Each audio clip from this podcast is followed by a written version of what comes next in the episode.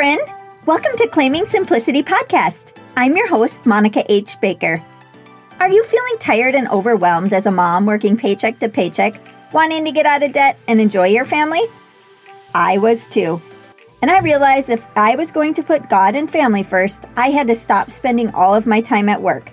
So I created a simplified life plan that allowed me to get out of debt, scale back my career, and still be able to live fruitfully. But with more purpose and time than ever before, and I never looked back. Inside this podcast, you will learn how to simplify your home and finances, learn simple routines, personal development, and connect your faith.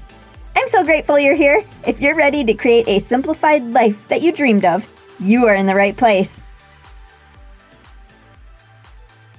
Hey there, thanks for being with me today on the Claiming Simplicity podcast. If you're new here, I'm Monica H. Baker, and you will want to make sure to hit the subscribe button so you don't miss an episode.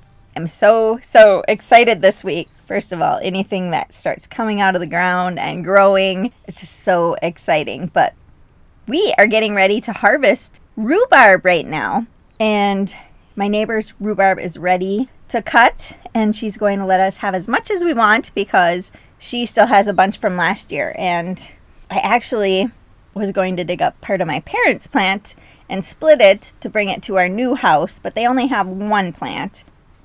But we were over there the other day and we actually have rhubarb at the house we're moving to as well. So, super excited about that. You can never have enough rhubarb. Rhubarb is really hard to kill and so easy to split and transplant. If you ever find someone that will share some rhubarb with you, take it. It does take a few years to grow into a larger plant, but it does like rich black soil. But it did grow pretty good in our sand too. We usually fertilize it with chicken poop or cow poop in the fall. And I think that really helps. I don't know about you, but I love me some rhubarb crisp. So I thought I would give you some tips today about rhubarb if you're not familiar with it. Rhubarb is so unique and versatile that it's often used in culinary preparation due to its distinctive tart flavor. Despite its frequent uses in desserts, rhubarb is actually a vegetable rather than a fruit. I used to think it was a fruit. Its long, thick stalks range in color from pale green to vibrant red, with the red varieties generally being sweeter and more flavorful. Rhubarb leaves, on the other hand, are toxic and never should be consumed. Rhubarb's native to Asia, specifically China, where it's been cultivated for medicinal purposes for centuries. Today, it's grown in various regions around the world, including North America and Europe. It's a cold season perennial plant that thrives in cooler climates, as it requires a period of dormancy during winter to grow successfully. Rhubarb plants typically grow in large clumps and can reach heights of up to three feet, with each stalk being harvested individually. One of the most popular uses for rhubarb is baking, particularly in pies, tarts, and crumbles.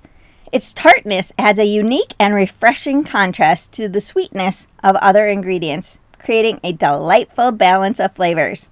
Rhubarb can also be cooked down into sauces and jams, or used to make delicious beverages such as rhubarb lemonade. We usually make a rhubarb juice, and then we will add 7 Up to that. Additionally, rhubarb can be enjoyed in savory dishes, often paired with meats, to provide a tangy element to complement the richness of the proteins. Its versatility and distinct taste makes it a beloved ingredient in both sweet and savory creations. When harvesting rhubarb, it's crucial to only harvest the stalks and avoid the leaves. The best time to harvest rhubarb is in the spring, or depending on where you are, possibly early summer, when the stalks are thick and firm. Once they get too thick, though, we don't use them because they just get kind of a woodier taste to them.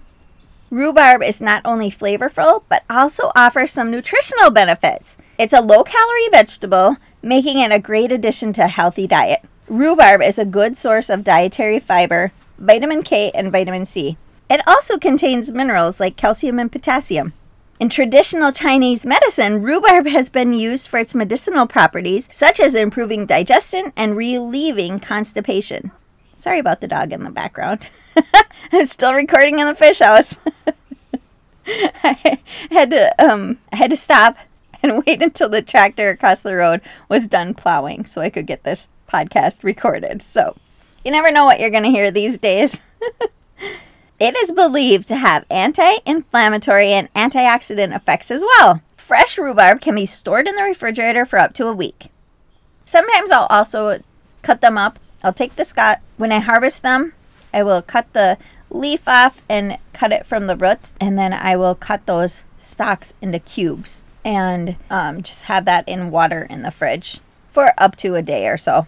Rhubarb can also be frozen for long term storage, so I do freeze it every year as much as I can because once you use the rhubarb, it will grow back. So we'll use up what we harvest now, and then within a few weeks, usually it has grown again and we can use more stock. So I will just cut it up, and my recipe calls for six cups of rhubarb of cut up rhubarb, so it's kind of like small chunks. And you can blanch it, but I a lot of times will just put it in freezer bags and freeze it in those six cup amounts. Rhubarb is simple to grow, and I have a very delicious and inexpensive recipe to share with you. Go to claimingsimplicity.com and sign up for my email list and let me know that you want the recipe. Let me know if you have any questions at all.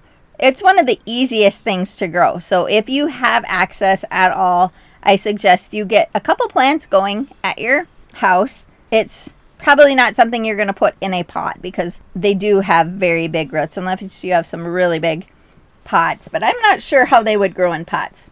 But it's something that you can use every year, comes back, and really it's like a free vegetable.